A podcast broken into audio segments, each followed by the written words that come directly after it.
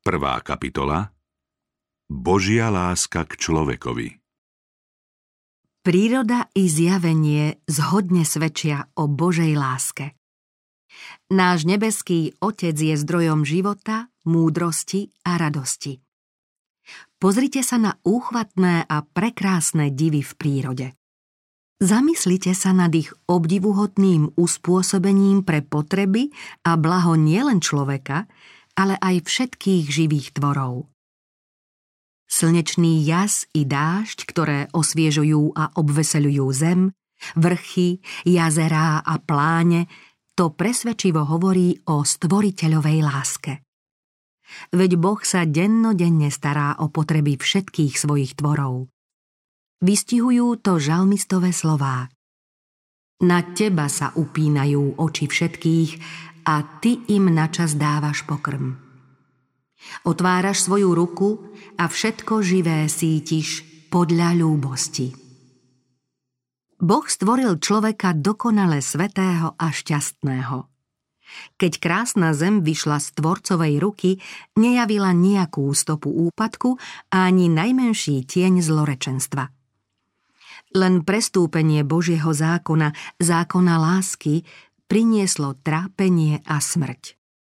No aj v utrpení, ktoré je následkom hriechu, sa zjavuje Božia láska. V písme čítame, že Boh zlorečil zemi pre človeka. Trnie a bodľačie, ťažkosti a skúšky naplňajúce ľudský život námahou a starosťami boli určené na jeho dobro ako potrebná súčasť Božieho výchovného plánu na povznesenie človeka z poníženia a záhuby, ktoré spôsobil hriech. Aj keď svet leží v hriechu, predsa nie je len miestom žiaľu a utrpenia. V prírode nachádzame aj posolstvá nádeje a útechy. Na bodľačí a trní kvitnú rúže. Na každom rozvíjajúcom sa púčiku či steble trávy je napísané Boh je láska. Pôvabní a ľúbozvuční vtáci v povetrí, voňavé, jemne sfarbené kvety vo svojej dokonalosti, mohutné stromy s bujným, sviežozeleným lístím, to všetko svedčí o nežnej starostlivosti nášho nebeského Otca a o jeho túžbe po šťastí svojich detí. Božie slovo zjavuje Boží charakter. Boh sám oznamuje svoju nekonečnú lásku a milosrdenstvo. Keď Mojžiš prosil, ukáž mi svoju slávu, pán mu odpovedal, celú svoju slávu prevediem pred tebou. To je Božia sláva. Pán šiel popred Mojžiša a volal – Hospodin, hospodin, Boh milosrdný a ľútostivý, zhovievavý a hojný v milosti a vernosti, zachovávajúci priazeň tisícom, odpúšťajúci vinu, priestupok a hriech. Boh je zhovievavý a hojný v milosti, lebo rád udeluje milosť. Stvoriteľ nás pripútal k sebe nespočetnými dôkazmi na nebi i na zemi. Divmi prírody i najhlbšími a najnežnejšími pozemskými zväzkami, aké len môže poznať ľudské srdce, nám chcel zjaviť sám seba. To však len nedokonale tlmočí jeho lásku.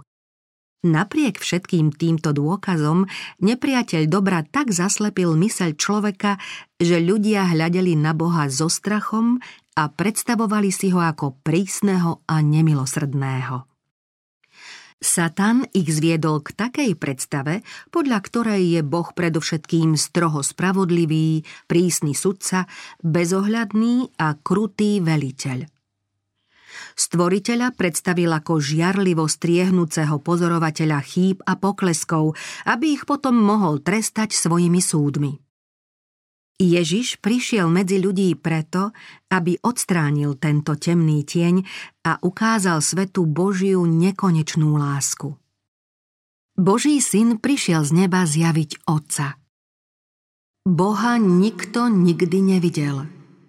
Jednorodený Boh, ktorý je v lone Otcovom, ten podal vysvetlenie.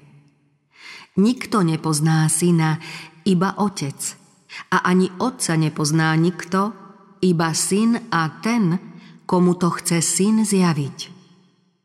Keď jeden z učeníkov žiadal, Pane, ukáž nám otca. Ježiš odpovedal, Taký dlhý čas som s vami a nepoznal si ma, Filip. Kto mňa videl, videl otca. Akože môžeš hovoriť, ukáž nám otca. O svojom pozemskom poslaní Ježiš povedal Duch pánov ma pomazal zvestovať chudobným evanielium, uzdravovať skrúšených srdcom. Poslal ma hlásať zajatým prepustenie a slepým navrátenie zraku. Utláčaným oslobodenie. Také bolo jeho dielo – Chodil, konal dobro a uzdravoval tých, ktorých ovládal Satan. V mnohých obciach nebolo domu, kde by bolo počuť vzdychanie chorých, pretože tade šiel spasiteľ a uzdravil všetkých trpiacich. Jeho dielo svedčilo o jeho božskom poslaní. V každom jeho skutku sa prejavovala láska, milosrdenstvo, súcit a jeho srdce bolo plné nežného porozumenia. Vzal na seba ľudskú prirodzenosť, aby mohol ľuďom pomôcť. Ani tí najchudobnejší a najponíženejší sa nebáli prísť k nemu. Ba aj deti cítili jeho príťažlivosť. Rady sa mu túlili k nohám a hľadeli do jeho zamyslenej a vľúdnej tváre. Ježiš nezamlčal ani jediné slovo pravdy, no vždy ju hlásal s láskou.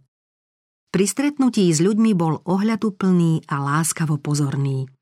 Nikdy nebol nezdvorilý, nikdy bezdôvodne nepovedal prísne slovo a nikdy zbytočne neranil citlivú dušu. Nekritizoval ľudskú slabosť.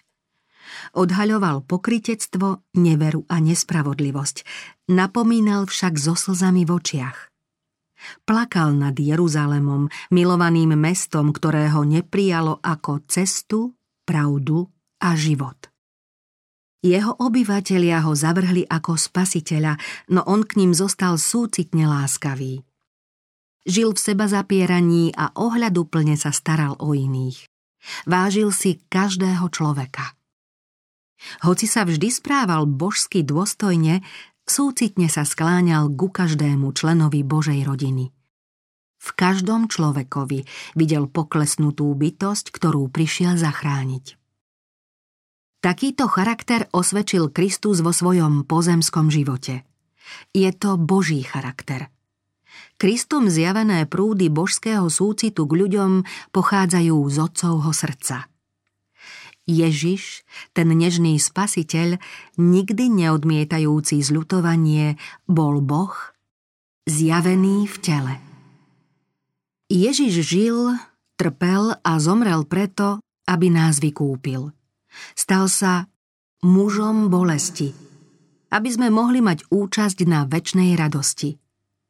Boh dovolil, aby jeho milovaný syn, plný milosti a pravdy, prišiel zo sveta nevýslovnej slávy na náš hriechom poškvrnený a spustošený svet, zatemnený tieňom smrti a zlorečenstvom.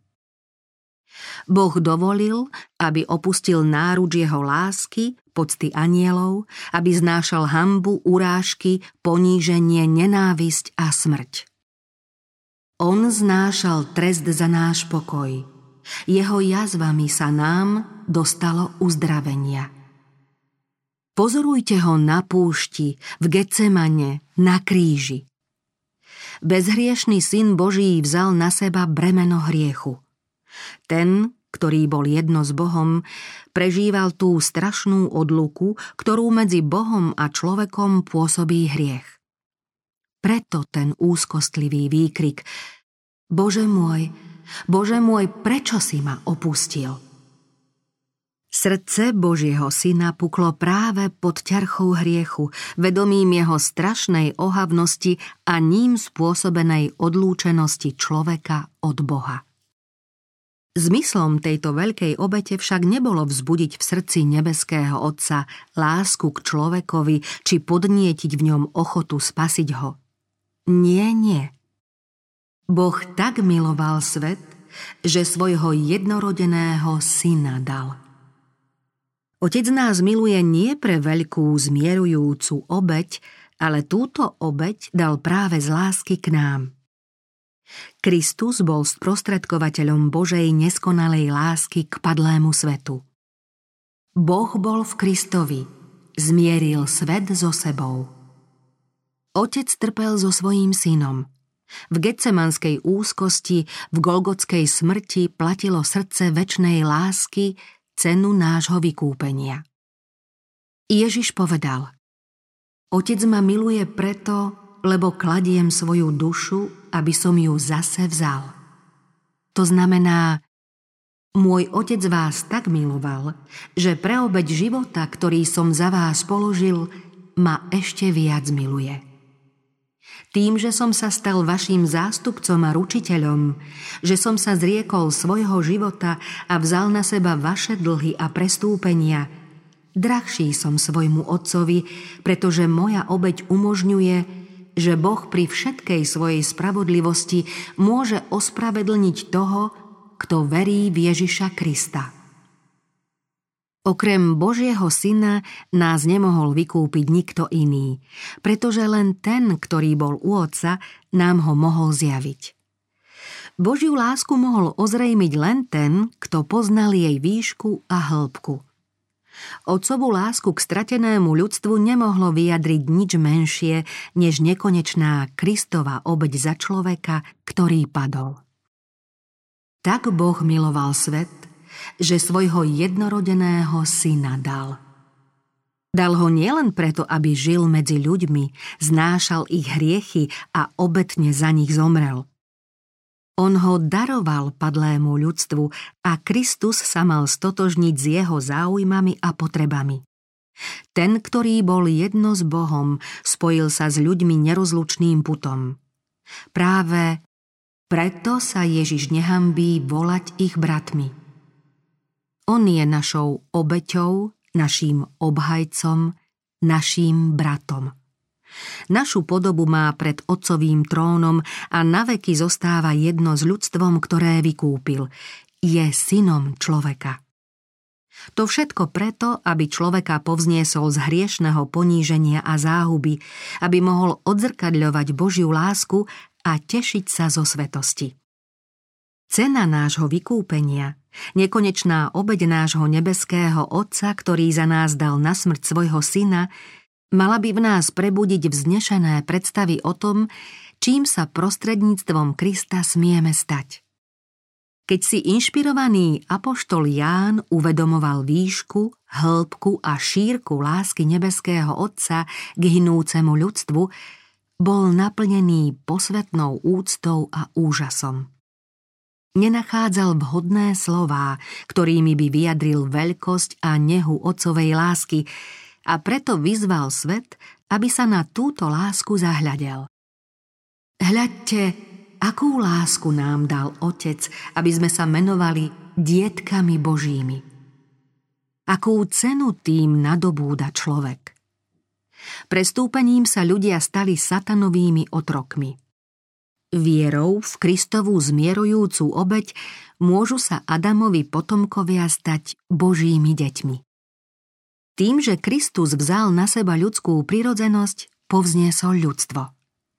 Spojením s Kristom sa ľudia môžu právom nazývať Božími deťmi. Taká láska nemá obdobu. Byť deťmi nebeského kráľa, aké prevzácne zasľúbenie – téma najhlbších úvah. Božia neskonalá láska k svetu, ktorý Boha nemiloval. Táto myšlienka podmaňuje srdce a myseľ podriaduje Božej vôli.